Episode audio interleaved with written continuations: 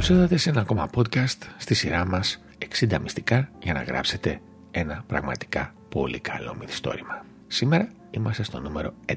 Τίτλος του «Αν δεν μπορείτε να δημιουργήσετε χαρακτήρες που να ζωντανεύουν στη φαντασία του αναγνώστη, δεν μπορείτε να δημιουργήσετε ένα πραγματικά καλό μυθιστόρημα». Οι αναγνώστες σας απαιτούν οι χαρακτήρες σας να είναι περισσότερο όμορφοι ή άσχημοι αδίστακτοι ή ευγενεί, εκδικητικοί ή μεγαλόψυχοι, θαραλέοι ή δειλοί και ούτω καθεξής από ό,τι είναι οι αληθινοί άνθρωποι. Ο χαρακτήρας κάνει τα πάντα περισσότερο από τους άλλους. Αλλά δεν είναι τέλειος προσοχή. Έχει ελαττώματα και ακόμα μεγαλύτερη προσοχή στις υπέρβολες. Οι βασικοί χαρακτήρες έχουν περίπλοκα κίνητρα και αντικρουόμενες επιθυμίες. Είναι ζωντανοί και γεμάτοι πάθη και φιλοδοξίες. Ο αναγνώστης έχει την έντονη αίσθηση ότι υπήρχαν πολύ πριν ξεκινήσει το μυθιστόρημα και οι χαρακτήρες μας, οι βασικοί μας χαρακτήρες έχουν ζήσει μια πλούσια και γεμάτη ζωή. Γι' αυτό και ο αναγνώστης επιθυμεί να αποκτήσει οικειότητα με τέτοιους χαρακτήρες επειδή αξίζει να τους γνωρίσει κανείς γιατί είναι ολοκληρωμένοι και τρισδιάστατοι. Τώρα, πώς να δημιουργήσεις βασικούς χαρακτήρες; Πρώτα απ' όλα γράψε τη βιογραφία τους. Τι είχαμε πει στην αρχή αρχή, στο πρώτο podcast. Ο ήρωάς μας, ο βασικός μας χαρακτήρας, ο πρωταγωνιστής μας μπορεί να είναι άνθρωπος, μπορεί να είναι ζώο, μπορεί να είναι εξωγήινος, μπορεί να είναι ένα δέντρο, μπορεί να είναι οτιδήποτε, δεν έχει σημασία. Όλα, όποιος και αν είναι, έχει μία βιογραφία. Έχει ένα παρελθόν. Αυτή τη βιογραφία πρέπει να την έχετε γράψει κάτω. Με όσα περισσότερα στοιχεία μπορείτε να συμπεριλάβετε. Φανταστείτε ένα βιογραφικό, σαν το δικό σας βιογραφικό.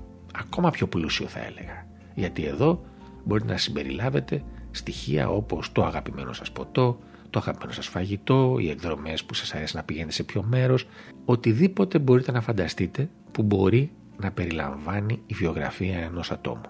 Τι ρούχα του αρέσει να φοράει, τα αγαπημένα του χρώματα, το αγαπημένο του λουλούδι, η αγαπημένη του μουσική, καλλιτέχνες, αν του αρέσει το θέατρο, κινηματογράφος, η μουσική, οτιδήποτε μπορείτε να φανταστείτε που μπορεί να περιγράψει και να κάνει τον ήρωά σας πιο ζωντανό. Αυτά όλα θα πρέπει να υπάρχουν στη βιογραφία. Θα τα χρειαστείτε τα περισσότερα από αυτά, αν όχι όλα, στη διαδρομή καθώς θα γράφετε το μυθιστόρημά σας. Γράψτε λοιπόν τη βιογραφία του. Δεύτερον, κάντε κάτι πιο ενδιαφέρον. Πάρτε του μια συνέντευξη. Φανταστείτε ότι είσαι ένας δημοσιογράφος ο βασικός σας χαρακτήρας είναι κάποιο πετυχημένο πρόσωπο και του παίρνετε μια συνέντευξη. Και του κάνετε από όλο τον ειδών τις ερωτήσεις, ακόμα και τις πλέον αδιάκριτες. Και γράψτε και την ερώτηση και την απάντηση. Και τέλος, φυσικά, όπως έχουμε πει και σε προηγούμενα podcast, για άλλα κομμάτια της προεργασίας σας, φτιάξτε την κάρτα του χαρακτήρα σας. Πολύ βασικό. Γνωρίστε τους χαρακτήρες σας όσο πιο καλά γίνεται. Γνωρίστε και τις τρεις διαστάσεις τους. Δηλαδή, εξωτερική και σωματική. Ψηλός, κοντός, μελαχρινός, ξανθός, γαλανομάτης, μαυρομάτης, έχει ουλές, έχει τατουάζ, κουτσένει, είναι εύσωμος. Ποια είναι τα χαρακτηριστικά του; Τα εξωτερικά του, τα σωματικά του χαρακτηριστικά. Το πρώτο κομμάτι. Δεύτερον, κοινωνιολογική, οικογενειακή και επαγγελματική κατάσταση. Τι δουλειά κάνει, τι έκανε πριν, σπουδές, που μεγάλωσε, πώς μεγάλωσε, πώς ήταν η οικογένειά του, ποια είναι η οικογένειά του σήμερα, οι παρέες του, οι φίλοι του, το περιβάλλον του, πού κινείται, πώς κινείται σε αυτό το περιβάλλον.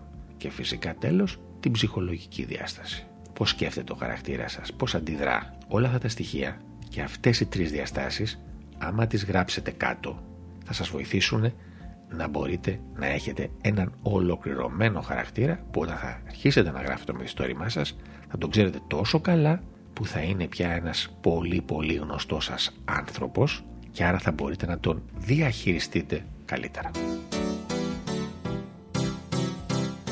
Τώρα αποκαλύψουμε ένα μυστικό για το πώς να γράψετε φρέσκους μη στερεότυπους χαρακτήρες. Ποιο είναι αυτό το μυστικό; Είναι ο συνδυασμός χαρακτηριστικών που ο αναγνώστης δεν θα περίμενε ποτέ να βρει στον ίδιο χαρακτήρα. Η λέξη κλειδιά εδώ είναι συνδυασμός χαρακτηριστικών. Ας πούμε, έχουμε μια γιαγιά που είναι detective, η Miss Marple, της Αγκάθα Κρίστη. Ένας πλούσιος playboy που στην καθημερινότητά του γυρίζει από πάρτι σε πάρτι, που όμως είναι κυνηγός κακών, όπως είναι ο Batman.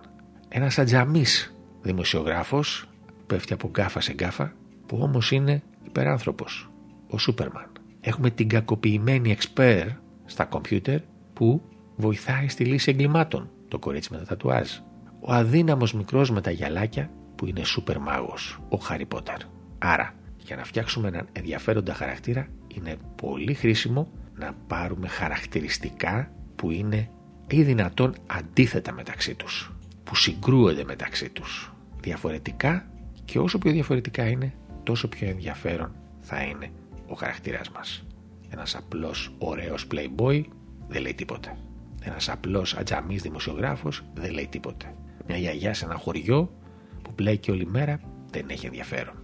Άρα παίρνουμε κάτι απλό καθημερινό, του προσθέτουμε κάτι άλλο ενδιαφέρον και περίεργο και έτσι δημιουργούμε ένα χαρακτήρα φρέσκο, μη στερεότυπο που μπορεί να μας οδηγήσει σε ένα πολύ ενδιαφέρον μυθιστόρημα. Τώρα, αυτό όσον αφορά τους βασικούς μας χαρακτήρες. Σε ένα μυθιστόρημα όμως, οι βασικοί χαρακτήρες όπως είπαμε είναι ένας, ο πρωταγωνιστής μας, ο ήρωάς μας, ο κακός από την άλλη μεριά και άντε να έχουμε έναν ακόμα χαρακτήρα ή δύο που μπορεί να θεωρηθούν βασικοί. Υπάρχουν και πολλοί δευτερεύοντες χαρακτήρες όμως, οι οποίοι χρησιμοποιούνται και είναι πάρα πολύ χρήσιμοι για να προωθούν τη δράση. Αυτοί εμφανίζονται στο μυθιστόρημα, λένε μερικές λέξεις, συμμετέχουν σε κάποια δράση και μετά εξαφανίζονται. Αυτό ήταν. Είναι αυτοί που είναι οι σερβιτόροι, εφημεριδοπόλε, θηροροί, οι μπάρμαν, οι πάλι ξενοδοχείων, ταξιτζίδες. Συνήθως ένας δευτερεύον χαρακτήρας καλό είναι να έχει ένα έντογο χαρακτηριστικό. Κάτι που να τον ξεχωρίσει. Α πούμε, κάποιος λέει συνεχώς αστεία. Κάποιος άλλος εμφανίζεται να είναι τσιγκούνης. Ένας άλλος απρόσεκτος, γκαφατζής. Ένας άλλος τέταρτος έχει ένα πρόβλημα με την υγεία του. Βάζοντας αυτό το ενδιαφέρον χαρακτηριστικό του δίνεται μια οντότητα. Δεν χρειάζεται να τον αναλύσετε, απλώς μπορεί να του δώσετε μερικά χαρακτηριστικά. Μπορείτε και εδώ να χρησιμοποιήσετε την κάρτα του χαρακτήρα, απλώς δεν χρειάζεται να φτιάξετε ένα τεράστιο βιογραφικό. Αρκούνε μερικά χαρακτηριστικά εξωτερικά και του χαρακτήρα του. Για να μπορέσετε να τον κάνετε και αυτόνα ενδιαφέροντα χαρακτήρα, να μην είναι απλώς μια καρικατούρα. Είπαμε λοιπόν, για να κλείσουμε το podcast, αν δεν μπορείτε να δημιουργήσετε χαρακτήρες που να ζωντανεύουν στη φαντασία του αναγνώστη, τότε δεν μπορείτε να δημιουργήσετε ένα πραγματικά καλό μυθιστόρημα. Αφιερέστε χρόνο, βάλτε δουλειά, συμπληρώστε την κάρτα του χαρακτήρα σας, φτιάξτε το βιογραφικό του, πάρτε του συνέντευξη, κάντε τον τρισδιάστατο. Πρέπει να τον βλέπετε μπροστά σας, να μπορείτε να του συνομιλήσετε σαν όπως μιλάτε στον καλύτερό σας φίλο, για να μην πω στον εαυτό σας. Δημιουργήστε χαρακτήρες ζωντανούς ενδιαφέροντες τρισδιάστατους, ολοκληρωμένους. Χωρίς αυτούς δεν υπάρχει μυθιστόρημα. Στο μικρόφωνο ήταν ο Πέτρος Τσαπίλης.